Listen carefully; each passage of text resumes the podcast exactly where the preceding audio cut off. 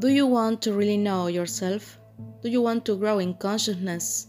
Do you want to know why nothing works out for you? And you fall into the same thing over and over again? How you start to think? Why?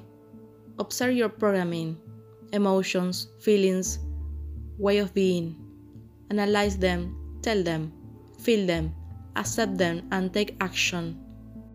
And what are you working on? And the most important thing, do you put it into practice? I like the reading, understand at the level of consciousness, we already know what the ego really is. The word in solitude. One day a person went down the mountain where a hermit woman meditating was taking refuge and asked her, What are you doing in such solitude? To which she replied, I have a lot of work and how you can be so busy? I don't see anything around here.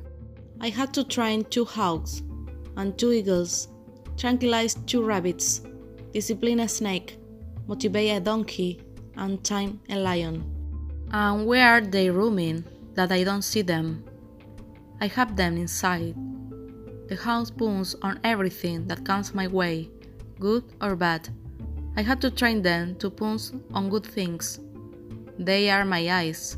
The two eagles, with their talons wound and tear apart, I had to teach them to do no harm. They are my hands. The rabbits want to go where they want, not to face difficult situations. I had to teach them to be calm even if there is suffering or stumbling. They are my feet. The donkey is always tired, stubborn, doesn't want to carry his load many times. It is my body. The most difficult to tame is the snake. Even though she's locked in a strong cage, she's always ready to bite and poison anyone who is around. Have to discipline her.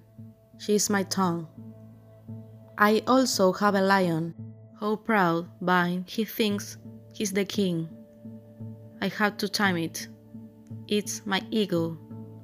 I have a lot of work to do. And you, what are you working on? Sermon by Luis Pedraza, Astral Warrior.